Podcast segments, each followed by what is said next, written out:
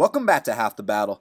I'm your host, as always, Daniel Levy, your co host, Shaq. We're going to be talking UFC Sao Paulo, Derek Brunson versus Lyoto Machida. And Shaq, the Dragon is finally back, man. Two and a half year layoff, one of the best to ever do it. I'm uh, interested to see how he's uh, going to approach this fight, but uh, it's a great card, all in all. And joining us to break down UFC Sao Paulo is UFC Bantamweight Albert the Warrior Morales. Albert, welcome back to Half the Battle. Man, it's good to be back. You know I love being here with you, man. Uh, man, the pleasure's all ours, man. We're going to talk about your upcoming fight in a sec, but before we do that, let's break down this main card, man, because look, kicking off the card, we got Marlon Chito Vera. He's a plus 400 dog to John Lineker, who's minus 500. Man, it's a huge step up for Marlon Chito Vera. Shaq, you think he's going to rise to the occasion here? Man, it's a tough task. Uh, I think Marlon's been improving a lot in his career, especially his last three fights. I mean, all three wins and getting better every single time. But now he's in there with the number five guy in the world. Um, I think he could possibly rise to the occasion. I'm not confident enough to bet it, so I'm just going to pass. But uh, I'm going to go with Lineker here with late stoppage. Albert the Warrior Morales, this is your weight class, man. You got Marlon Chito Vera stepping up to take on the number five guy on planet Earth. You think he's going to do this? I have a hundred percent confidence that Chito Vera is going to do this, man. Um, one, obviously, I'm biased based on that, you know, intro, but uh, Chito is actually a good friend of mine. But I know how high, hard that guy works. He's coming off a great win over uh, who was it? Um, Brad Pickett, right? That was, was that yeah, last fight. and Brian Kelleher. Uh, Exactly. Oh, yup. And that was a dope win, man. Clean submission. So I know Chito's working really hard. He's well rounded. Um, I, I would say his ground game is definitely a strong point, but I mean he's super well rounded. He's super tough, and he's gonna come bring the fight. Um, he's got the reach on John a little bit. You know, the funny thing is, I was actually um presented that fight also, but then you know John, it doesn't really make sense for John to fight, man. So Chito got the call. Chito, you know, Chito took it in a heartbeat, man. I think he's gonna do well, man. I think I think he's gonna pull it off. Man, you know, it's interesting because obviously I'm biased as hell too. You know, I've been speaking with Chito Vera since he was, you know, 21 years old, and this is one of the most mature kids I've ever met in my life. You know, what he's done, if you know the guy's story, it's absolutely unbelievable. Now, obviously, we got to break down the matchup itself. And uh, I feel like people don't realize how big Chito Vera is for the weight class. I mean, the dude's massive, and he's growing into that frame every single fight. With John Lineker, you're dealing with a with a flyweight. Let's be honest, the guy's five foot two. Now, that being said, they call him hands of stone for a reason. You know, when this dude mixes it up to the body, I mean, he, he puts dudes down. Now, in every interview I've heard with Chito Vera, he's been saying, look, I'm not going to trade punches with John Lineker. What I'm going to do is the mistake that people have been making is that they try to hit this guy on the chin with their punches and you know they break their hands doing that because the dude's got an iron job but what chito was saying was that i can head kick the guy i can throw a knee up the middle use my length use my size because it doesn't matter who you are. You eat a shin to the chin you're going down. So that's what chito was saying and in the past you know i know Louis Gaudinot was able to tap out john lineker and uh, chito vera's got some very funky submissions. Look i don't got money on the line. I'm just rooting for one particular side. I'd love to see chito vera go out there and get the biggest win of his career so i hope he does it. Now, next up in the middleweight division, we got Thiago Santos. He's plus 115, and Jack Hermansson is minus 135. Now, Albert, man, when Thiago Santos lets that body kick go, man, I mean, it's you cringe when you hear the sound of that body kick. But Jack Hermansson, he's been getting on top of these dudes and pounding them out in one round. So, I mean, you think he's going to come down to Brazil and beat Thiago Santos? Nah, I doubt that, man. That guy's fired up. Thiago's a beast, dude. I enjoy, like, like you said, those body kicks are ridiculous, man. And I, I think, you know, I think they're gonna. I think uh, Jack's a little bit smaller, man. I, like, well, not smaller, but I think in frame a little bit. I think Thiago's gonna break him down real quick. Um, I think it's like, for sure, I'd, I'd go with Thiago in the decision. Shaq, man, you uh, you taking the dog here, or you like the favorite? Uh, man, it's uh, I actually like Tiago in this fight as well. Uh, I think Hermansson's been able to get on top of these guys, these lower level guys like Brad Scott and Alex Nicholson, and uh, he's been able to dominate them with uh, just that top pressure. But uh, I think Tiago's a little bit too physical for him, man. I think he's gonna feel every left body kick, every left high kick, every straight left, and mixing it up with the orthodox stance. I think he's just going to be physically too much for him, kind of similar to the Cesar Ferreira fight. You know what's interesting about this matchup is with Thiago Santos. Look, I'll never say something like you know when he shows up, when he doesn't show up, because I feel like that really discredits the opponent. But man, when you look at his loss against Spicely, and then you find out he wasn't even training at ATT for that fight, he was doing the home gym thing. It lets you know that you know he didn't really take Spicely seriously. But ever since that fight, he's woke the fuck up, man. because you saw the fight with Marshman, you saw the fight with Gerald Meerschaert. I mean, the dude he turned a corner in those two fights. Uh, his takedown defense has improved vastly. His get up game, you saw that post he had against uh, Gerald Meerschaert. That was a serious post, dude. And now that he's able to get back up to his feet, he feels a lot more confident with his striking because he feels like, look, I can let things go because I know that my hips, my sprawl, my get up game, my wall walking is on point now to where I can let everything go. You started to see glimpses of that in the Elias Theodorou fight, but then obviously the Spicely fight and the Mousasi fight kind of brought his confidence down. But man, he's been grinding. You know, when a world champion faces defeat, they put their head down and grind. And Thiago Santos has looked better than ever, and I think he's going to continue that trend here. I think I'm going to complete the hat trick, boys. I think he goes out here. I think he stops Jack Hermansson. I think he's simply too physical for him. Now this one's going to be good as hell, man. We got Francisco Massaranduba Trinaldo. He's minus 200, and the comeback on Jim Miller is plus 170. Now, Albert, I mean, dude, prior to Francisco Trinaldo's last fight with Kevin Lee, he was on a seven fight win streak, and we know Jim Miller, he's a staple in the lightweight division. He's coming off wars with Anthony Pettis and Dustin Poirier. You liking Jim Miller to get the upset here in Brazil, or you think that uh, Francisco Trinaldo's going to get back on track? Um, I, I, honestly, I think it's going to be a dope scrap. You know, Jim Miller's always, both these guys are always scrapping, man. Um, I'm, I'm always with Jim Miller, man. Jim Miller, you know, he can stand up, but his ground game is ridiculous, man. He's got a bunch of tricky submissions. I think he might pull one off in Brazil. You know, submit a submit a Brazilian in Brazil with Brazilian Jiu-Jitsu. Man, that would be absolutely insane. And you know, if anyone's got a submitter's chance, it definitely is Jim Miller. I'm gonna go the opposite way, Albert. I think uh, Trinaldo, man, the southpaw stance. But what's interesting here is it's southpaw versus southpaw, and we saw that Jim Miller he was actually able to get off on the calf kicks against Dustin Poirier in that third round. What's interesting about the calf kicks is, I mean, you know, they call it the calf kick, but it's really right under the calf. Because if you look at the anatomy of the calf, I mean, so much muscle there, but right under it, there's absolutely literally zero muscle. So you kick right under the calf, and it only takes about two for your opponent to be limping. So, you know, if Jim Miller starts to get off on that, it could be a big weapon. But man, Francisco Trinaldo, he's a Muay Thai former Muay Thai world champion. I know he knows how to check leg kicks. I just think his pressure is going to be too much for Jim Miller. I see him taking a decision here, Shaq. Yeah, man, I'm actually gonna go with Jim Miller as well. I feel like the low kick is gonna play a huge weapon in this fight.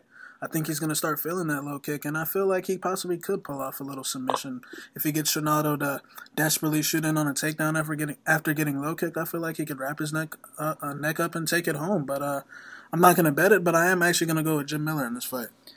Albert, we're back in your weight class, man, because look, we got Rob Font. He's minus 185. He's taking on Pedro Munhoz, who's plus 160. And Dude, I mean, I just see this being what we like to refer to as a knock. I mean, these two are going to stand and bang for three straight rounds or until one guy goes down. I mean, Pedro Munhoz has one of the nastiest guillotines in the bantamweight division, yep. but Rob Font's got a seven inch reach advantage. Albert, it's your weight class. What are you thinking, man? Um, I'm going to go with Pedro Munhoz with a guillotine. Um, I think somehow Pedro's actually a really good wrestler. I've wrestled with him before. Um, he's down to bang. We all know that, you know, uh, based off even off his first fight in the UFC against the Sunshine, like he's gonna bang. Um, but he's also he's also getting smarter, man. He's, he's not, I know he's at ATT. I think last time I checked. Um, so I, I, I think he's gonna fight smart, look to play his game, and, and you know find find his way to the ground and get a guillotine. I think he's gonna continue wrapping up. I think he has a record for the most guillotines. So I think he's just gonna keep racking up guillotines. Shaq, man. I mean, look, one does not simply escape the Pedro Munhoz guillotine. I mean, we know this already, but you think Rob Font's going to be able to use that seven inch reach advantage, or it's funny in Brazil? It's funny because Rob Font actually said he wanted to guillotine Pedro, which we which we know ain't happening. Talk is cheap, but uh, uh, man, Pedro's one of those guys that he he's gonna fight for your money. Pedro likes to get in your face, and he, like Albert said, he likes to bang with you, and uh, it's gonna be interesting to see if Font, you know, can. Uh, survive in these panic situations against him, man. Because he, because uh, Pedro creates chaos. But uh, I'm gonna take Font, but I'm. It's one of these fights where I'm gonna pass on for a bet. It's just too risky in my opinion. Both guys. Anytime you see that plus 160 against Pedro Munhoz's name, you generally kind of want to bet it. But uh, I'm gonna go with Font in this one. Dude, it's really interesting because I won't bet against a plus 160 Pedro Munhoz. Yeah, if anything, I'll take the plus 160 on Pedro because, like you said, he's the kind of dog that's going to come out here and fight for your money. And there's no, there's no ifs, ands, or buts about it. But that being said, man, that seven inch reach advantage of Rob Font. It's one thing to have a seven inch reach advantage. It's another thing to know how to use it. I think Rob Font is the kind of guy. He's long for the weight class, puts his combinations together really well. I do think the the uh, takedown defense has gotten better too. Not that it was ever really an issue. I mean, the Lineker fight, it was just a situation where Lineker simply hit way too hard for him. And kind of like Chito said, Rob Font had the wrong strategy going into that fight. He was trying to trade punches with Lineker, which is not what you do when you fight a guy like John Lineker. You just don't do that, man if Rob's got the right game plan here, I think he can take it. But don't be surprised if uh, they get into a heated exchange and he shoots on Pedro and Pedro snatches that neck because that that guillotine is world class. Co-main event of the evening: Colby Covington. He's minus one eighty five. The comeback on Demian Maia's plus one sixty. Shaq, we've been going back and forth on this one. What are you thinking? Man, I really haven't been going back and forth. I truly believe that Colby Covington will win this fight, and I, I believe he'll do it handedly. I feel like his pace is too much, honestly, and I've been thinking that for a long time. I just think when you get a guy that can wrestle like this all day for three rounds against a guy, you know, greatest jiu-jitsu guy ever, but we've seen in the past that he can be out hustled in wrestling wrestling exchanges at times against, you know, the Woodleys of the world, the Jake Shields for three rounds. And I just feel like Colby pushes a pace that is way better than all three of them. Um, I feel like in this fight, he didn't even have he doesn't even have to engage in the wrestling if he doesn't want to. I mean, he could just run away from from him for three rounds and win a decision, just landing the more effective shots on the feet. So uh, I'm gonna go with Colby in this one. Albert, look, man. We know Colby Covington. He likes to take people down. If you take down Demian Maia, I mean, one of the most lethal half guards in the game. You, what, what do you think is going to go down in this one, man? You're going to get backpacked for three rounds. You know, he's gonna be on you like like white on rice, man. He's he's ridiculous, bro. Like, I think he's any grappler's worst nightmare. Uh, I think any wrestler that tries to fight him, you know, it, it, like if he runs away and tries to land the most more effective strikes, then I think that's his best shot. But uh, I, I wouldn't bet against Demian Maia, especially against a wrestler, because you know when when things don't go your way, you, you go back to your habits, you go back to what's natural. So I think uh, and Demian Maia can box, man. Remember for a little while he was he, he was getting his hands right, man. So I, I got I got my all day, man. Now I've been going back and forth on this one. You know, initially I was picking Colby, and it's interesting. Colby is the kind of guy that he lives at ATT. You know what I mean? Like his, dorm room is literally connected to ATT. I hear this is the kind of guy that's in the gym from uh, 9 a.m. to 9 p.m. You know what I mean? He's one of those guys. That being said, he makes a lot of knucklehead mistakes on the on the mat, and you know, for example, I, I noticed this in a in a video I watched that when he sets up his ground and pound, he puts his head right in your chest, so he actually doesn't, you know, he doesn't posture up that much. That's why he doesn't really put people out with his ground and pound. He's just able to score points that way. But I feel like that kind of thing is going to leave an opening for the half guard sweep, and from there, you know, from there it's going to get really interesting because I wonder if Maia is immediately going to be able to take his back, like like Albert alluded to, or if they're going to get into a chaotic scramble, which will be incredible to watch. You know, and it's three rounds, which I do think favors Maia because we know if Maia's had one issue or one thing that you can criticize in the past has been that gas tank.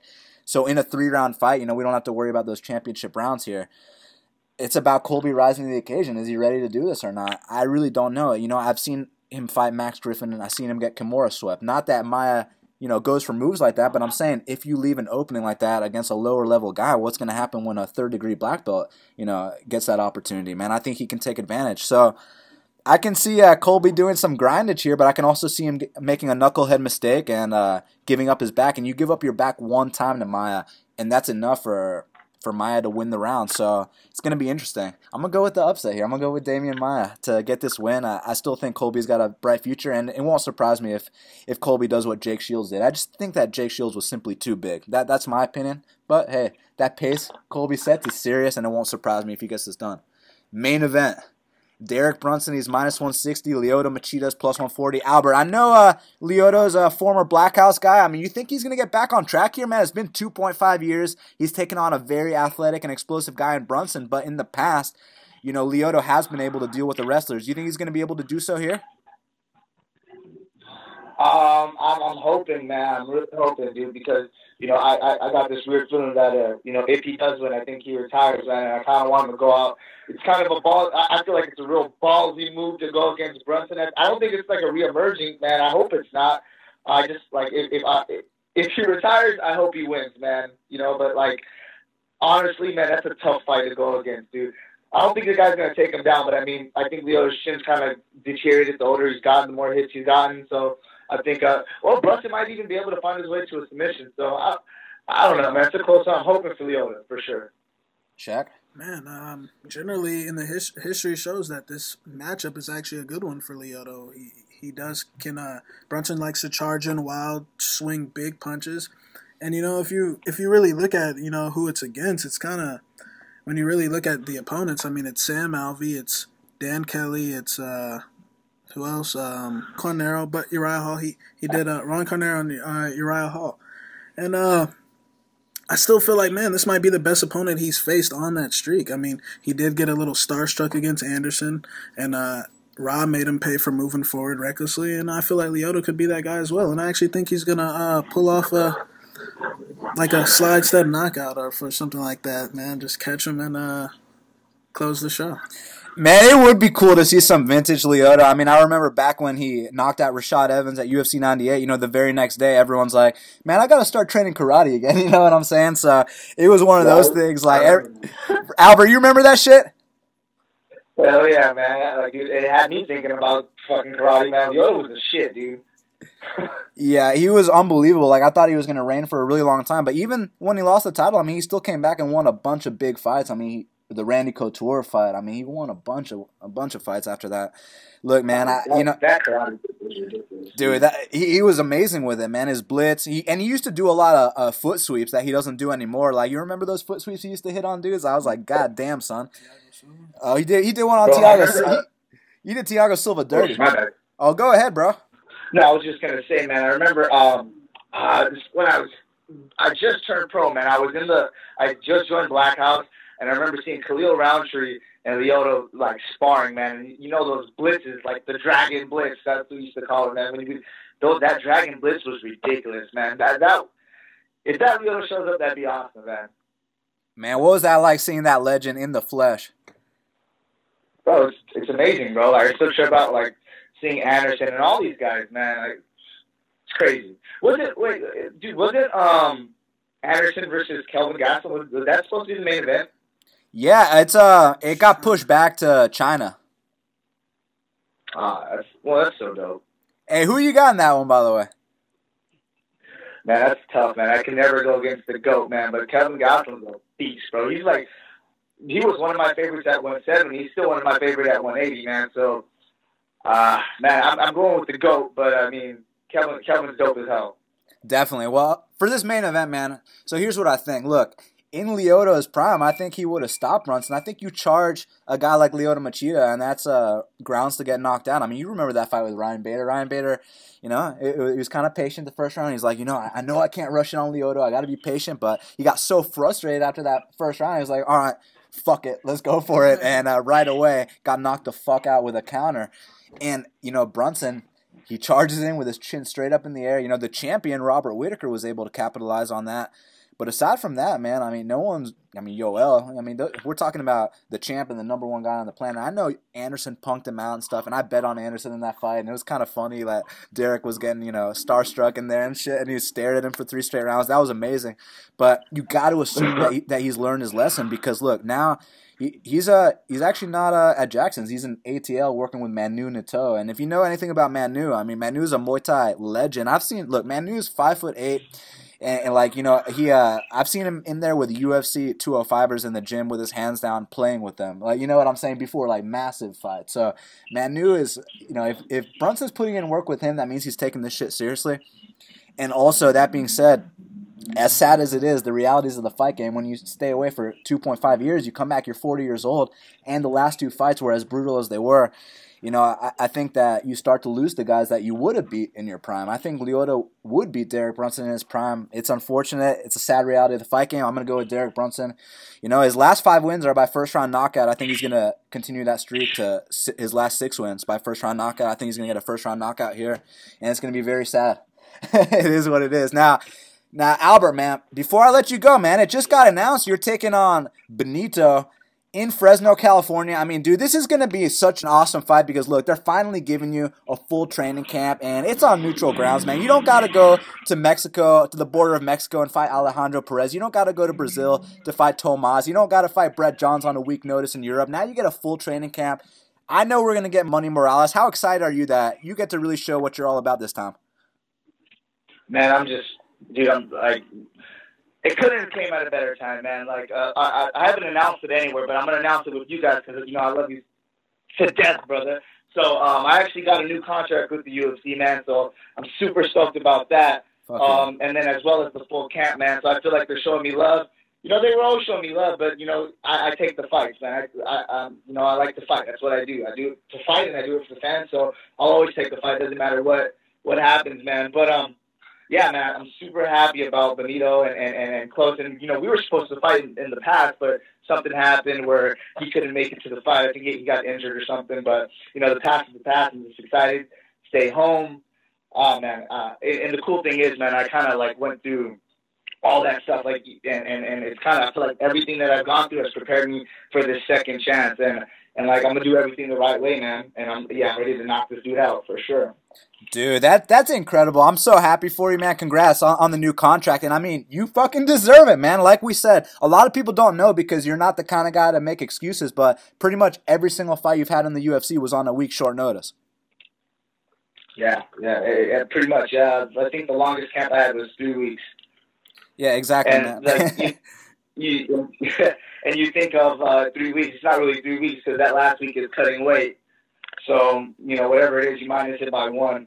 But at the same time, like I wouldn't take anything back. Dude, you know, Cowboy. Uh, you know, watching him versus Darren Till kind of you know sad because you know you, you start to realize that Cowboy's a little bit older, man. Cowboy's got 30 plus fights in the UFC, you know. But uh, I think I kind of want to take his role, you know, that, that, you know, there's a fight that fell out. I know a guy. So I'm trying to be maybe that guy, you know, be a real legend. Hell yeah, man. I mean, that's the way to do it. Fight anyone, anytime, any place. And so, dude, look, with, yeah. Benito, with Benito, I know you saw his last fight. We know the deal. The guy he, he like he wants to He's land a, he wants to land a head kick knockout on you, a flying knee. He wants to put you out in the first round, but we saw that if you can get past that first round, I mean, that veteran experience, man. I mean, you've already had four UFC fights, so you feel like your experience is going to be a big weapon in this fight. Definitely, man, and I'm not taking anything away from Benito. Benito's dope. I think he belongs in the UFC. Um, you know, the fight was whatever. I saw a lot of a lot of things. Um, like I, I, I just feel like he's gonna, you know, it's, it's, it's gonna be his UFC debut, and it, it sucks that he's going against me at where I'm at right now. Um, and that's not gonna take away from him. He's gonna come back and he's gonna do all right. But um, yeah, I, I don't really see that. Like I see, like he's he's dangerous. If you allow him to be dangerous, man, and and the way we're going right now, there's, I'm, I'm telling you, man, you you guys are gonna see the real Money Morales for sure. I'm super pumped, man. I know you got a new strength and conditioning program before the last fight, and I know it's going to pay dividends here. So, Albert, man, thanks so much for taking the time to speak with us, bro. Thank you, brother. Appreciate it, man. Anytime, dude. Yes, sir. Follow this man at Warrior135 UFC. And, uh, Albert, best of luck in camp. Best of luck in the fight. We'll talk soon, bro. All right, brother. See you later, man. All right, man. Peace out. Well, Shaq, we got to talk about these prelims because we got Antonio Carlos Jr. He's minus 440. The comeback on Jack Marshman is plus 350. Now, we know the Welshman's always got a puncher's chance at plus 350. Are you willing to find out if he's going to knock out uh, Antonio Carlos Jr. here? No, I'm not because if Carlos Jr. fought this fight smart and how he should fight this fight, by taking him down, he should win this fight very easily. Um, Marshman, like we said, he has a puncher's chance. I mean, this guy knocked out Magnus Cedenblad in his debut. Uh, had a good fight with Maheda, even though you know that ended that way. But uh, I'm I'm not into the uh, Carlos Jr. parlays. I'm not into uh, to getting myself involved in that. But uh, I do think Carlos Jr. will take him down and uh, submit him. Yeah, look, Jack Marshman, he's the definition of a puncher's chance. You know what's interesting? He's had 30 fights, he's never been submitted. So it would be a first if Carlos Jr. went out there and tapped him out. And uh, you also got to assume that the work he's been putting in at Greg Jackson's is going to pay dividends here. Look, I know his last fight, he was a huge favorite. He was supposed to go out there and smoke Ryan Janes. But what you guys got to understand is not only was that a completely different matchup than this, but Ryan Janes is just an awkward dude to fight. It is what it is. He's super long. He, he keeps coming at you. He looks goofy as fuck, but you know what I'm saying? He's just a tough dude to deal with. This is a completely different fight. And I know Carlos Jr. striking has improved leaps and bounds. I mean, you, so you watch his fight with Dan Kelly. You know, he's 24 years old. He had to take his first L, but the way he rebounded from that fight against Marvin Vettori, I mean, that that's how you rebound from an L. And then. Leko was, before Marvin yeah, Vettori, right? Yeah. was Marvin Vettori's last fight? Or did he have one? Oh, Spicely, right? We max bet Spicely. Or we max bet Antonio Carlos Jr. to, to beat Spicely there. So look, he's been putting in work, but now it's about the matchup itself. It's about coming out here and fighting smart, like Shaq said. Look, let's not get into a, a, a stand and bang exchange with Jack Marshman. Like I know Antonio Carlos Jr.'s striking has gotten better, but this isn't the place to test it, man. You know what I'm saying? Test it against, you know, I know Chris Camozzi is no longer with the company, but test it against Trevor Smith or some shit. You know what I'm saying? But don't don't test it here against Jack Marshman.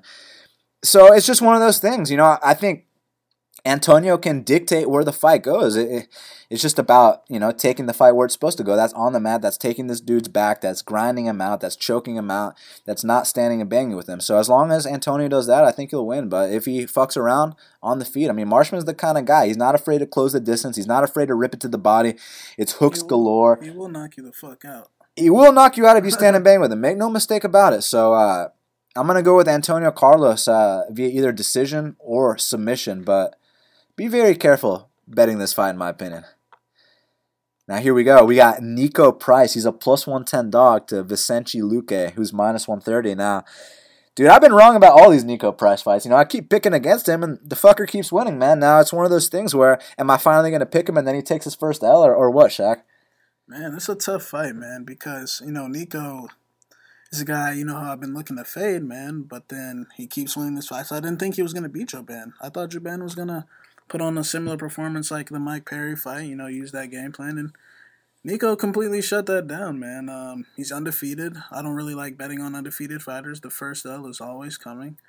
Uh, but man, uh, Luque, you know, a lot of people saying that he looked terrible against Leon, and I don't think that's the case. I feel like that first round is so. I feel like a lot of people don't realize how good Leon's wrestling is. You know, his wrestling has gotten so much better in the last two years, and I feel like he completely gasses guys out. I mean, we saw what he did to Barberena. He held him down longer than Kobe could, arguably. But uh, it's just it is what it is. Um, I'm gonna go with uh, Vicente on this one. I think he actually shows up early in the first round and uh, lands the more effective, harder shots on the feet. But uh, from a betting perspective, I'm not on either side. Just because you got an undefeated guy who's about to take his first loss very soon, I'm telling you that. And then you're fighting a guy who sometimes he might not be as consistent as he should be. Look, when Vicente Luque shows up, I mean, this is a guy that knocked out Tiago Santos. This is a guy that knocked out Belal Muhammad. But at the same time, he took this fight on, you know, six to 10 days short notice. And in his last fight, the biggest issue was that he expended so much energy in that first round. He had nothing left the last two, and he got grounded out by a superior fighter. That's all it is to it. Like you said, Leon is a very underrated fighter. He doesn't get the respect he deserves. We've we've always given him his respect though. There's one guy, unlike you know Darren Till, who you know, when he was fighting Nick Dalby, I picked him when he was fighting Wendell Oliveira, but you know, kind of like his coaches said, he hadn't really gone out of first gear. So we kind of thought that that first gear, that's what Darren Till was, and then he showed against Cowboy that that's not all Darren Till was. He, he can throw right, right, right side shots as well. You know what I'm saying, man? Uh, Darren Till is fucking serious. So. You know, I think Vicente is serious as well, but he, he took this on such short notice. I know Price had a full camp. He was supposed to fight Luan Chagas, and this is not going to be a letdown spot because Niko Price isn't really the kind of the kind of guy to get you know emotionally attached to a particular opponent. He was just looking forward to coming to Brazil and getting a fight because the guy likes to fight. He's a true fighter. You know, shout out to my boy Jamar the Rockstar Whitehead. He told me about Niko Price because he's a you know a fellow uh, Hollywood Floridian. You know what I'm saying? So. Uh, I think Niko Price is actually the real deal, man. I've been counting him out these last few fights, and he's been showing that he's legit as fuck. He's super durable. He's super tough. He hangs in there. And if you start to gas out against a guy like Niko Price, he will put it on you. Look, man, I think Vicente, if he comes in here in shape, his veteran experience could, you know, hand Niko Price that first L. But I think he's going to gas out, and Niko's going to find his chin, and it's going to be a, a holy shit moment. So I'm going to go with uh, the underdog Niko Price here. Now here we go, man. We got Jared Gordon. He's minus 165. The comeback on Hacran Dias is plus 145. Now, Jared Gordon's a very peculiar individual. That's all I got to say about that, Shaq. And uh, a very intense guy. What, what do you think is going to happen in this fight? Man, um, I mean, you know this for a long time that I'm always down to fade Hacran. You know what I'm saying? And you know, I ain't, I'm not for this fight just because of the line. And look, I think Jared Gordon is gonna stay in Hacran's face the whole entire time, and I think he's gonna land the more effective shots and hurt Hacran. Hacran might land shots as well, but Hacran will fill the shots. We've seen Hacran's chin deteriorate and deteriorate and deteriorate, and it's and it's nothing different. Now he's taking the fight up ten pounds because he's too lazy to cut the weight, and uh, I just feel like Gordon's gonna uh, stalk him down and stay in his face. And uh, look, the only thing that worries me, I haven't seen Jared Gordon. I haven't seen anyone shoot on him. Michel Quiñones didn't shoot on him, and there's not too much tape on him on YouTube. So that's the only thing I'm worried about how he can do with the takedowns. But uh, I got Jared Gordon finishing Hacran Dias. Look, man, Jared Gordon's UFC debut was super impressive. I mean, I mean that intensity, that pace. I was like, damn, son, and he kept it up the entire time. I know this is a huge step up in competition. Look, Hacran's been in there with guys like Feely. He's been in there with Cub Swanson, but he's lost those fights, man. You know, Hacran, a little MMA trivia. He's not even a 500 UFC fighter. He's got a losing UFC record. So let's just put that out there real quick. And one thing that he struggles with is guys that push a serious pace. You know, if you can kind of lay back against Hacran, that's when he can kind of, you know, weasel his way to a decision. I just don't see him weaseling his way here because Jared Gordon can go, go, go for three straight rounds. And, you know, he trains under John Danaher's first black belt. He trains with Renzo Gracie. He trains with, you know, the private boxing club where he's from. You know what I'm saying? He's got all the right people, the right training partners, the right coaches. He's loyal to his team. I think he's going to come out here and make a statement, man. Like you said, I don't like this price. I don't like minus 165s on the second UFC appearance, even on a debut, especially against a, a grizzled vet like Hacran. But the ways the styles match up, I do see Jared Gordon breaking him with that intensity, that pace, that will to win, that re- that relentlessness, that uh, that post USADA real body. You know what I'm saying, bro? So I got Jared Gordon uh, breaking Hacran Dias here. Now we got one of our favorite fighters in the UFC, Elizeu Zaleski dos Santos. He's minus 210. The comeback on Max Pain Griffin is plus 175. Now, Max Pain, uh, you know, I got to say, he, he does have some pop in his hands. He's also very flat footed. Now, when I say flat footed, I'm not just talking about, you know, standing stationary. I'm talking about literally the dude doesn't even have arches in his feet. You know what I'm fucking saying, bro? But and Zaleski, uh, he broke Lyman Good his last fight, man, and he went out there. He was slugging hard, and you know if uh, you take down Zaleski, he's gonna turn that takedown into a leg lock attempt, sweep you, get back on top. You think he's gonna continue his win streak here against uh, Max Griffin, or you think Griffin's gonna get the upset in Brazil? I 100% think Zaleski takes care of business. Look, Max Pain Griffin, good power in his hands. He's he's known for knocking guys the fuck out. The thing is, his shots are very predictable. All he has is a, a little blitz and a one-two. He doesn't have anything else. He can hit extremely hard. If Zaleski decides early to just plant his feet and slug with him, he could possibly get knocked out. But that's not what Zaleski does. Zaleski likes to move move outside on the outside. He likes to circle. He likes to time shots. He's got like these nice like behind the ear shots that he throws that he rocked Omari with, that he wobbled Lyman Good with twice. And let's not forget that when Keitaro and him got back up to the feet, Zaleski charged at him like an animal and avoided his shots and landed devastating shots. And I think the same thing's going to happen here. I think Max Griffin will show up early. I don't think Max Griffin's a jobber by any means. I think he's a tough guy. But I feel like his game is too predictable and too basic. All he has is one approach. And we can take him down. His takedown D, I've seen him get taken down by jobbers on the local scene. And uh, I think Zaleski could use that route as well. But I think he's to move outside and he's to land the more effective shots. Especially in the second and third round, he will run away with this. We were talking about how Jack Marshman has a puncher's chance. Max Max Griffin also has a puncher's chance, and I, I, think that's about all he has because I don't see him dominating this fight on the mat. I don't see him grinding out a guy like Zaleski. I see the only way that he can win this fight is to go out there and knock out Zaleski. Now, Zaleski could give him that opportunity early because, as you know, Zaleski likes to brawl with every single person he fights. However, he's a very intense, durable guy to where you know you start brawling with him you know, he'll he'll keep going hard that second and third round when you're like, holy shit, I hit him with my hardest shot and he's still in my face. Whereas, you know, Zaleski's mindset is like, oh, that's all you got, bitch. you know what I'm saying? Now it's time to drown you. So you saw in that last fight, you know, you saw in between rounds, and Tiger Schulman, he's he's cornering Lyman good, and, and he, he goes up to Lyman, he's like, Lyman, what, what, what's the problem, man? And Lyman was like, I'm scared to get knocked out, coach. He put that fear in a man. Just put it that way. and Coach uh, Schulman was like, "Fuck that, Lyman."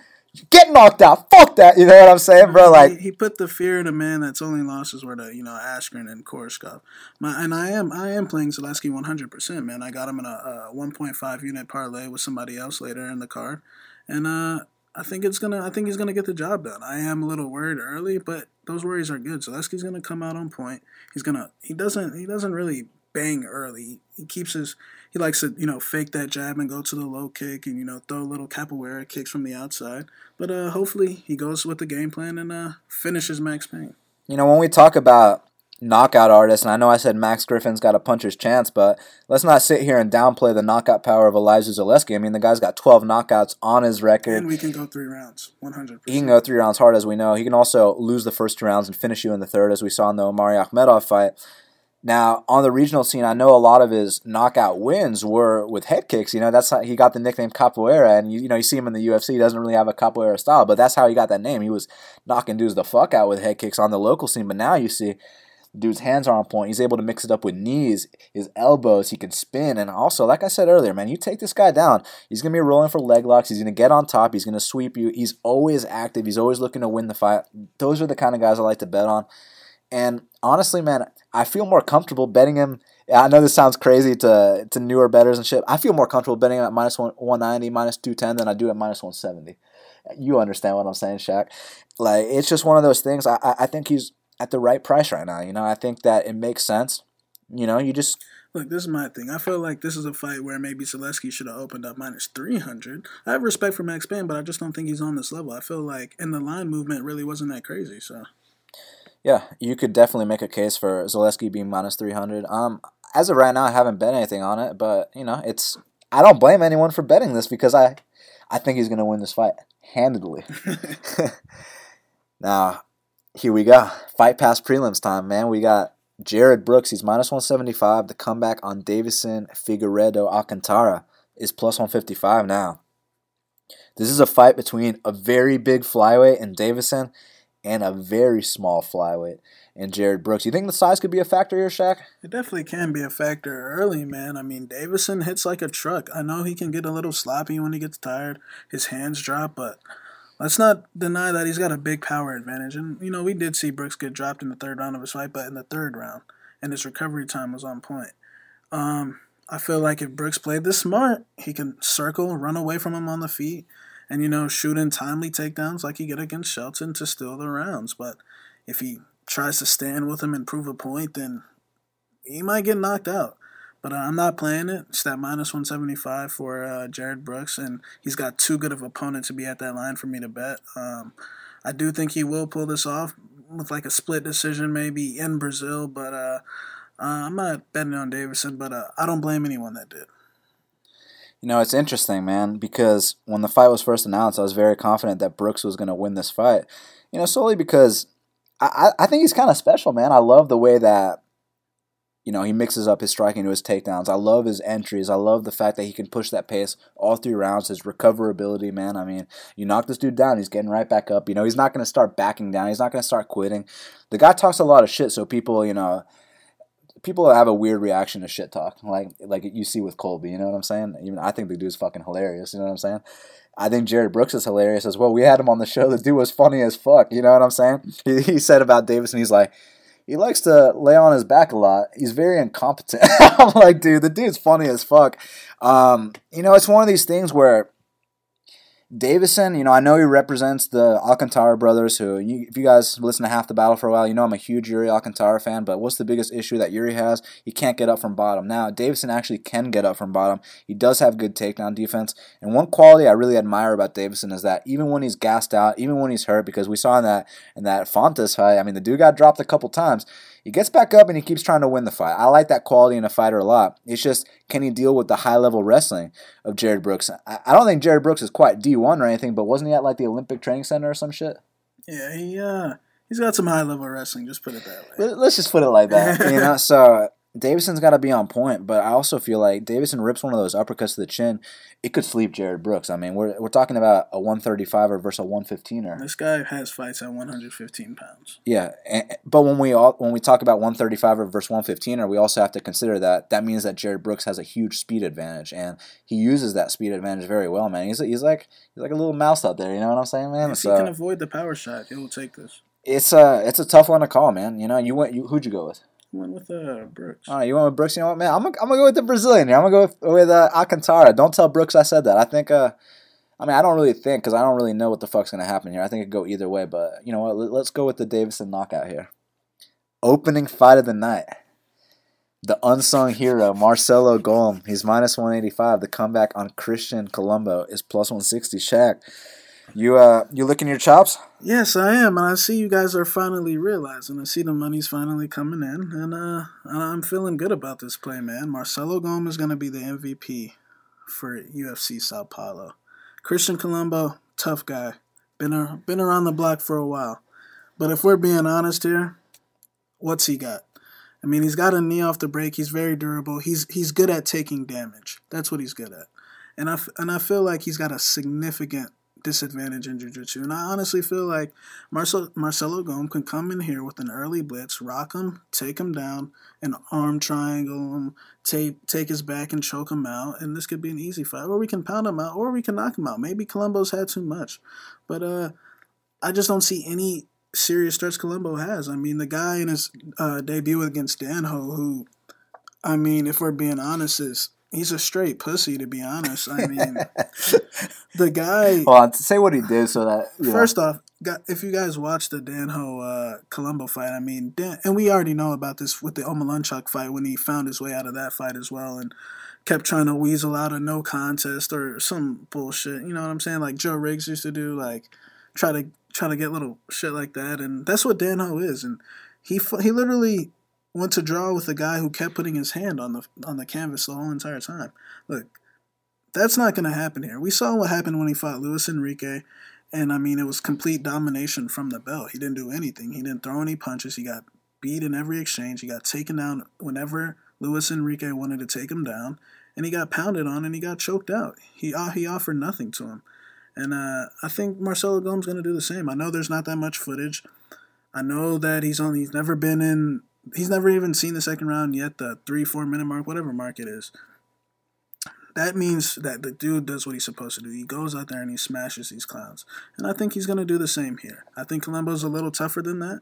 Uh, obviously, I'm worried about if uh, if it hits the the late rounds. But the thing is, when you have the free option of shooting a takedown, and most likely you're going to get it, I feel like you could be safe in those rounds. I feel as if the blast double will be a big weapon in this fight for Marcelo Golm. I mean, the only thing I'm worried about is that look, we've only really seen two fights of this guy. He smashed two absolute cans in under a round.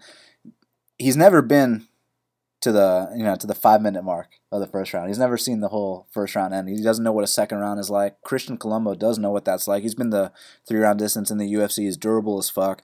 He's also slow as fuck. you know what I'm saying? He's also unathletic as fuck. You know what I'm saying, man? And uh, what should happen is Marcelo Gomes should come out here and truck this dude. He should come out here, run him over. I mean, Marcelo Gomes like the heavyweight prospect out of Corinthians. You know Anderson Silva's gym that he opened up in Brazil, and they're looking at this dude to come out here and make big waves. You know, he was actually supposed to take another regional fight before he got his UFC call, but they needed him in here really badly because it was supposed to be, I think, Christian Colombo and uh, Grabowski. You know what I'm saying? This is Colombo's third opponent. so Marcelo got that short notice call, and I, I think he answered it. I think he took this opportunity with full grasp, and I think he's going to make the most out of it. Look, the most worrisome aspects are you know, you're laying minus 185 on a UFC debut. He's never been past the first round. He's taking on a durable guy who does have that experience, but that durable guy is super old, super unathletic, super slow. He's got a nice tie, a decent tie clinch, not a nice He's tie fighting clinch. a guy that's putting his head down. Uh, yeah, look, man. Marcelo Gomes going to run through him, and he should honestly be a minus 270 favorite here. Now we got to hit up Kyle Marley for the Big Marley Minute. Joining us now on the Big Marley Minute is Big Marley himself. Big Marley, what's going on, man? Not a lot, man. Good, uh, good week off. Looking forward to a new set of fights. I've been on a cold streak lately, so I'm ready to turn things around. I feel the exact same way, and man, this is your first time being on half the battle as a dad. Congrats, man. Uh, how how's everything, man? How's that been? Thanks, man. I appreciate it. Uh, it's been it's been not terrible for me. Uh, the wife has been the one having to wake up in the middle of the night to feed her, but other than that, I mean, I just hadn't been able to do as much research, so that's why we missed last week. But I'm back at it, and uh, I'm ready to get some money. And just for the record, you were willing to step up last week, but you know, it's the week that your child was born. You know what I'm saying? We got to give Big Marley a little rest. But now we're right back at it, and man, we got a, a hell of a card. And I got to ask you your opinion on this fight, man, because look, Deiveson Alcantara, he's taking on Jarred Brooks. I can see a situation where you play both guys on DraftKings because if Jarred Brooks wins, he's going to score a lot of takedowns. If Deiveson Alcantara wins, he's finishing the fight. Are you leaning a certain way? Uh, I gotta like Brooks in this one just for all the takedowns that he could get. Um, I don't know how long he's gonna want to stand up in this fight. Uh, so I think he's going to go for more takedowns than he did in his last one. Uh, only problem is his price is eighty nine hundred on DraftKings. Uh, I think you could pay that off, but it is pretty stiff. You're going to have to play him over a lot of the other top guys. So you really got to make a decision there. But he would be my pick in that fight. Now, man, I heard Zaleski cost nine thousand. That's pretty expensive, but I have a feeling these two are going to go out there and slug. The question is, can he uh, pay off a salary like that? That's a good question. I don't, I don't know, man. Nine thousand is a lot. I'm thinking he has to get the knockout in order to do that. Although, if anyone's getting takedowns in this fight, it is going to be him. So maybe if Griffin gets the best of him early and he starts going for takedowns, then he can maybe pay it off with those. But I think I would rather have Griffin in this fight. If they're going to stand and bang, I would rather just get the points that he can rack up as the underdog, use him as a punt, and then that'll get me up to those higher price guys like Brooks. I know Colby Covington's been a gem in the past. I mean, he's a takedown machine, but now we're talking about one of the greatest jiu-jitsu black belts in Demian Maia. You think uh, Colby can go out there and c- continue the embarrassment tour against the legend? Uh, yeah, I mean, I bet him. I bet him, uh, and then the line actually went down, so I might have to bet him again if it keeps going. Um, and, but the problem is, is he going to take Maia down? That's I'm not sure. Man, would like to see him do it and see a ground game fight, but I just don't know if he's going to want to play that game with Maia. He might just want to stand and bang, try and knock him out. Uh, and I can see him doing that. Really, I think he's the better fighter. He's going to control where this fight goes, but I don't know, man. If it goes to the ground, he could get submitted. I think it'll get interesting on the ground. So I wouldn't mind seeing it, but Colby is pick. I don't hate him in DraftKings. I never hate him in DraftKings because if he is going for the takedowns, those add up. Um, and like I said, it, I think he could knock him out. That adds up as well. Uh, but I don't hate you if you're going for a Maia play. I think he'll be under on, so it could be a tricky, a tricky play there in GPPs. Thiago Santos and Jack Hermansson. I mean, just like the first fight of the night, I feel like you could have you can make a case for either guy. And with Thiago Santos, man, I feel like when he shows up, the dude is one of the best middleweights in the world. It's just that you know when he's fighting guys like Spicely and he's training in the home gym, he might think it's a joke. But when he's trying to, when he's training at ATT, you've seen how devastating this guy is. He was training at ATT for this one. Hermansson's looking better than ever as well. I mean, are you leaning a certain way? Because I know the winner of this fight is going to be a big point scorer. Uh, yeah, I think the winner will be a big point scorer. The under one and a half rounds is minus 120, so that's where all the juice is. I think whoever does win will score a lot of points. So I think I'm going to have both fighters in GPPs, and I'll probably stay away from it in cash. Uh, however, if I was only making one lineup, I think Santos would probably be the way to go, just because he's the underdog. He's 7,900 compared to Herman's 8,300. So I would rather just save that 400 and grab another favorite. And the line's pretty close as it is, so I'd rather just take the underdog if I had to. But if you're making multiple lineups, I think this is a good fight to go 100% all in on. What's your opinion on Font and Munhoz, man? Because uh, I feel like they're going to have a good old fashioned knock. Font does have a seven inch reach advantage, but Munhoz is deadly with that guillotine. He finishes dudes in the first round a lot. It's a tough one for me to call. What are you thinking? Yeah, man, it's a tough one for me to call too. I've been avoiding it in my lineups just because I don't know exactly what to do with it. Um, I think Font should get the better of him on the feet. Maybe he could get a knockout, which would be a lot of points. Um, he throws a lot of volume, so he adds up when he does uh, his striking. Um, so you don't exactly need the takedown with him, but it would be nice if he would go for one or two. Uh, Pedro, though, I could see him trying to get it to the ground because he might not want to stand with Font for that long. So if he's going try and take it to the ground. Only has a 20% takedown defended rate, so maybe he can get it there and get a submission. So I think I would rather have Munhoz, but again, man, I don't know. This is a tough one. I could I could maybe go both ways in GPPs. I could avoid it. I don't really have a lean on this fight yet. So, what's your opinion on the two biggest underdogs of the card, uh, Marlon Vera and Jack Marshman? Because look, both guys are finishers, and if you saw Bibulata versus Moraga or Adriano Martins versus Kajan Johnson. You know, some pretty crazy shit has been happening lately. Like I said, both these underdogs are finishers. They're the underdogs for a reason, though, man. That being said, you playing any of them? Oh man, I don't know. I don't see me getting uh, either one of them in my lineups. Uh, but like you said, man, things have been crazy lately. So I wouldn't be shocked if either one of them somehow pulled out a win. I just don't see it happening on either side. Uh, I mean, Carlos Jr. lost to Dan Kelly, so maybe he could get his nose broke and give up. And Marshman would be a great play in GPPs because nobody's going to have him. I think Carlos Jr. will probably be the highest owned guy. So, I mean, if you think Marshman can get the W, you might want to throw him in the lineup just because that'll bump you ahead of a lot of the field if it does happen. Uh, is probably going to need the submission, so maybe a takedown comes with that unless he gets like a standing guillotine. But I think Lineker is just going to punish him. Uh, but I don't see Lineker wanting to take it to the ground, so I think it's all strikes, maybe knockouts. So I would rather have Carlos Jr., I think, out of those two favorites, just because Lineker's not going to want to get any takedowns. Man, there's so many potential violent fights on this card, and obviously Niko Price and Vicente Luque, in my opinion, it's not going to go the distance. I could be wrong. I've been wrong before, Kyle, but I have a feeling those two are going to stand and bang. So again, are we playing both guys, or are you leaning a certain way? Uh, this is another good one to play both guys. Uh, I was leaning towards uh, Luque. However, I mean, the line movement has been going down, so that makes uh, Price a better value on DraftKings. So it's kind of changing my mind lately. Uh, Price is at plus 110 right now, but on DraftKings, let me see here. Price is 7,700 compared to Luque's 8,500. So that right there just makes me rather go Price and hope he keeps pulling off these knockouts. But I've been picking against him every time, so I don't know if I want to keep doing that and lose my money, you know. So I might have to switch and go to Price on this one. Dude, I feel you on that, man. He his fights have been hard for me to predict as well. You know, I keep picking against him, he keeps winning, and then eventually I'm going to pick him, and he's going to take his first L. So it's it's just one of those things, Kyle. I know, man. That's what's happening. I'm hoping because of this line movement that we actually pick him this time, and then he'll get the W and win us some money this time. That'd be great, man. So I know you're not a big fader, but I mean, when we talk about layoffs, you know, it's not just a one year layoff. Lyoto Machida's coming off a two and a half year layoff. His last two fights, two and a half years ago, he got absolutely destroyed. Derek Brunson's last five fights are all first round finishes. Excuse me, his last five wins are all first round finishes, first round knockouts to be specific.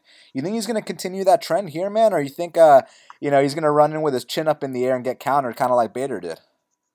I mean, if he loses, that's exactly how it's going to happen. So I think Machida would be a GPP only play. You cannot play him in cash because I do think Brunson wins this fight. Uh, I don't think he's going to want to stand and, and play that game with Machida for too long. He's not going to take the chance of getting knocked out. So he's going to try and get it to the ground, get the takedowns. Maybe Machida can get up, and then he can get more and more takedowns.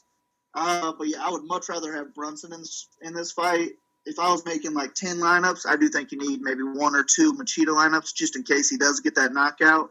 Then it would boost you up over the field because he is so cheap. But, man, Brunson's got to be the play here. No, I feel you 100% on that, man. So, a couple more guys that I think could be potential uh, big point scorers. This guy on the very first fight of the night, Marcelo Golm, taking on Christian Colombo, who, let's just say, isn't the best. And uh, Marcelo Golm, even though there isn't much film on him, all of his wins are first round finishes, and uh, he could continue that, that trend here. You know, that's going to score a lot of points. And then we got guys like Trinaldo on the card. I mean, he was on a massive win streak before he fought Kevin Lee. And then also Jared Gordon, man, I, I assume he had to have scored a huge amount of points in his UFC debut. So, what's your opinion on Golm, Jared Gordon, and Trinaldo? Uh, I like all three of them. Like you said, uh, I'll be a little meaner. Colombo does suck. I mean, that dude's terrible. Uh, and I was watching Golm right before you called, so just the, the, little bit I've seen of him, I would much rather pick him over Colombo. The odds think he's going to finish, so I like that. Um, so I don't mind Golm as a play at all. I won't have any Colombo. Uh, Trinaldo, he's cheaper than Golm. Uh, he's got better odds to win, and he's pretty good. So I, I never hate on Trinaldo. He's always a good play in my mind. Um, Miller, maybe pull off a submission. I don't see him doing uh, too great on the feet against Trinaldo, so I wouldn't have uh, too much Miller. I think I like Trinaldo only in that fight as well. And then what was the other one? Oh yeah, Gordon. That's going to be a good one. He scored 138.5 in his first fight. Holy That's shit. pretty insane. Uh, I don't see him pulling that off again. Uh, but I do think he'll be really highly owned because of that. So I think I would rather lean the other two just because of ownership. But I do think Gordon's a good pick as well. Uh, I'd rather pick him than Dias. Uh, but I don't know if you can put all three of them in your lineup with those other favorites that we want. So I think you're gonna have to pick uh, one or two of those three, and I would rather have the lower owned guys out of Trinaldo and Golm than I would the cheapest Gordon. So when these guys come out there and they score 135 points in their UFC debut, what's the trend usually been, man? I mean, do they usually repeat that success, or does it uh, fall, you know, less than halfway down? Yeah, I mean nobody nobody continues 138 points multiple times unless your name is Demetrious Johnson. He's probably the only guy who can do that. But uh, yeah, I just don't see how he can get that much in this fight. If he does, then I think you've got to auto pick him every time from now on, just because of that ceiling he has. Uh, but I just don't see how that continues. I, I would think he maybe gets 80, 90 points in this fight, uh, which isn't bad at, at all. But 130, it's a little ridiculous. Well, Kyle, man, before we let you go, anything uh, we're leaving out? I think we pretty much covered the whole card. Yeah, I feel like we hit every fight. Uh, so hopefully everybody listening wins some money. Uh, same with you guys. Yes, sir. Follow this man at Big Marley Three. Kyle, thanks again for the time, man, and uh, best of luck in the first week of fatherhood, man. Thanks, buddy. Appreciate it. You got it, man. Talk to you next week. Cool. Take it easy. And that's why Kyle Marley is number one DraftKings player in all of MMA. Yeah, man. Carl, uh, Kyle Marley gets it done, and uh, congrats to him on his uh, new kid.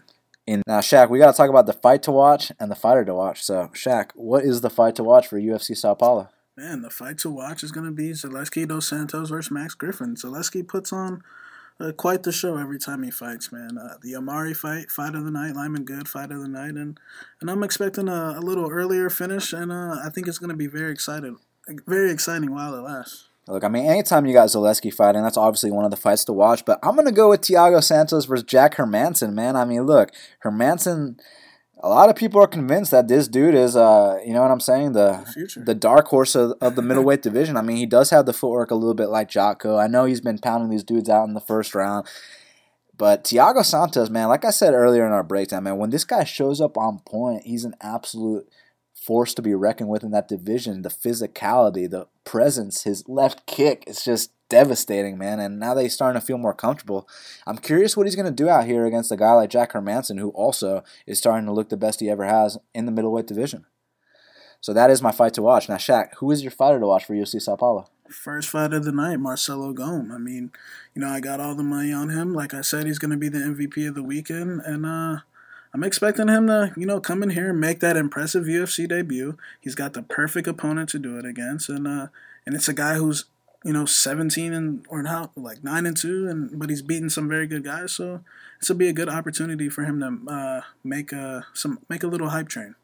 But my fighter to watch is Marlon Chito Vera. I mean, this is a guy that's getting the opportunity of a lifetime. If he can go out here beat the number five guy on planet Earth in Brazil, it's going to open up every door for him. And I mean, his the doors are already opening for this guy. I mean, he's on the billboards of Pepsi in Ecuador. You know what I'm saying? I mean, the guy's going to become a little superstar.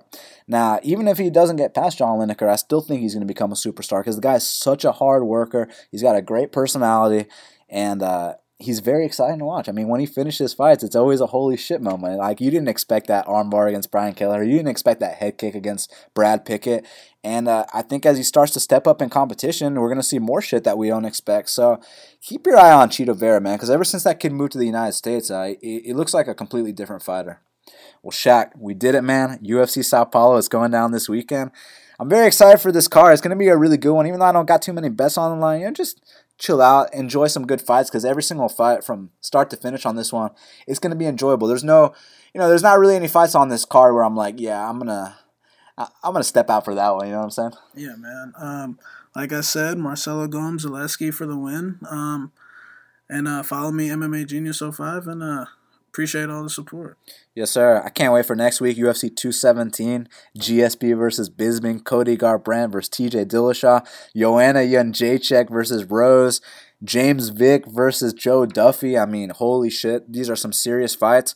Follow me on Twitter at Best Fight Picks. Go to bestfightpicks.com for the plays. as of right now, you guys can tell I haven't put out any bets yet for UFC Sao Paulo, but if that changes, be the first to know at Best Fight Picks on Twitter. Subscribe to Half the Battle on iTunes, SoundCloud, YouTube, and Stitcher. Hook up those five star reviews. Look, just like your favorite fighters trying to get in that top 15, we're trying to get in that top 15 of the iTunes charts. Hook up that, that five star review. And until the next time, let's cash these bets.